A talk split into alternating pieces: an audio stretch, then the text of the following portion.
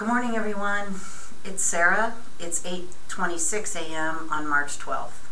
I just got off a conference call with the academic dean's team, and here's what I know about the COVID-19 uh, things that are going on in the college right now. The state university system is under different leadership. They did make different plans yesterday to go to a more remote learning environment. We, as I said, are under different leadership, the colleges. Uh, the K through 12 system and the college system are being encouraged to proceed as normal. Right now, as of 827 on March 12th, all of our classes are being held face to face as normal. There is no plans to, there are no plans, pardon my grammar, to close the college, so to speak. We also do not have solid plans in place to place shift any classes which is what we'll be calling it. Changing classes to online is a different concept than just place shifting the classes, giving the instruction via remote means. Um, that being said, the reality is that we need to start preparing for how we would do that, how you would do that, and what you need to be successful. So if you uh, aren't familiar with how to use Blackboard Collaborate, there is training today. I can't emphasize enough how important it is for you to use that. Please be aware that you need to keep in touch with your associate dean with any changes in plans you make because as you know, via your contract, you cannot change times, dates, locations, or meeting um, meeting times of classes without the consent and working with your associate dean. So I just, I need you to encourage you to not make any plans right now, but think about what you would do.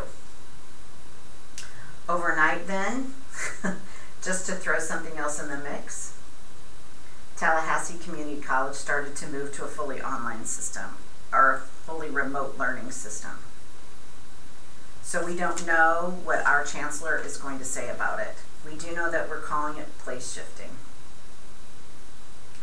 If somebody in our team has to be homesick, they need to be in contact with their direct supervisor and HR about what's going on.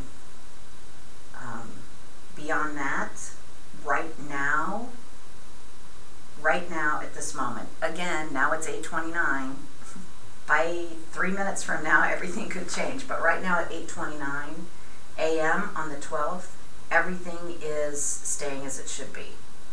I just want to talk to you guys about some of my concerns and hope that you have been thinking about it or will think about it and you know give me some suggestions on how we should handle things. So, taking the theory classes to a remote environment, a distance learning giving those lectures, you know, if you're scheduled to give a lecture from 9 to 12, I hate using the word lecture, but if you're scheduled to have class time from 9 to 12 on Monday and Friday, doing that remotely, while not optimal, is one thing. How we are going to do lab time and clinical is another, and we need to figure that out.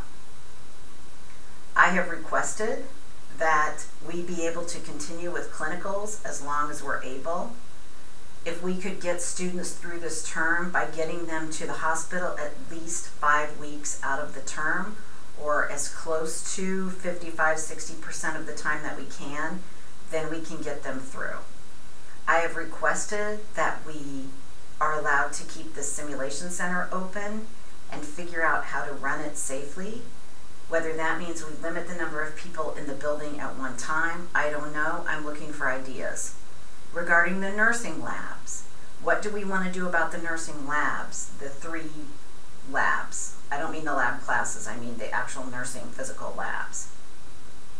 Do we want to put more constraints on how many people can be in there at a time? Do we need to keep them open longer to accommodate people?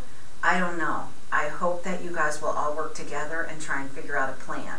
So Barbara, Vanessa, and Pearl, if you three would work together and try and figure out a plan for how you want to handle this. Uh, I don't like the idea of just closing the lab. These students cannot get through these classes if they don't get their lab time. I don't like the idea of closing to clinicals because these students cannot get through this program without clinicals. Um, I know all of you can do a great job delivering your class times remotely. I know that. You can use your cell phone, you can use GoToMeeting, you can use Blackboard Collaborate, you can use whatever you need to use. I know you can do that. I'm worried about the students getting the clinicals. So I'm open to ideas. Um, it's not totally my decision, but I would like to have something that I can propose. I would like to have something that a lot of you are in favor of. So uh, ideas are welcome. We have in the nursing department started a phone tree. So I will be texting or calling the three nursing associate deans, and those are Dr. Simonek, A.D. Gonzalez, and A.D. Ritchie. And I've asked them to figure out a phone tree to communicate with you. And obviously, uh, Camille Mohammed is in my phone tree as well. You guys can figure that out however you want. The ADs can figure that out. I think that would be the best way to communicate, but that doesn't mean that you can't call, text, email, send smoke signals to me anytime you want. Keep in mind that during the night I do not hear my cell phone. I sleep like a rock. But, so if it's an emergency, I don't know, I guess you're going to have to ring the doorbell at my house. But uh, obviously, that doesn't mean that you can't communicate with me. I was just trying to figure out a way to streamline communication. For me, the easiest thing to do is make recordings. If you don't like that, if you want to email, then let me know and I'll put it on email. But uh, I just want to make sure that we keep in the absolute best contact we can right now. And I would really like to hear what your ideas are for getting these students through clinicals in the next um, eight weeks, seven and a half weeks. Thank you so much to everybody for hanging in there. Uh, it's very trying times. It's like that week before a hurricane, but it's going to go on forever. I feel like I know the students are kind of like kindergartners the week before Christmas with uh, hard to keep their focus. But I, I really appreciate the hard work that everybody's doing. I want you to know that we're trying to work just as hard. Um, we just need to have good communication and know that things can change just on a dime.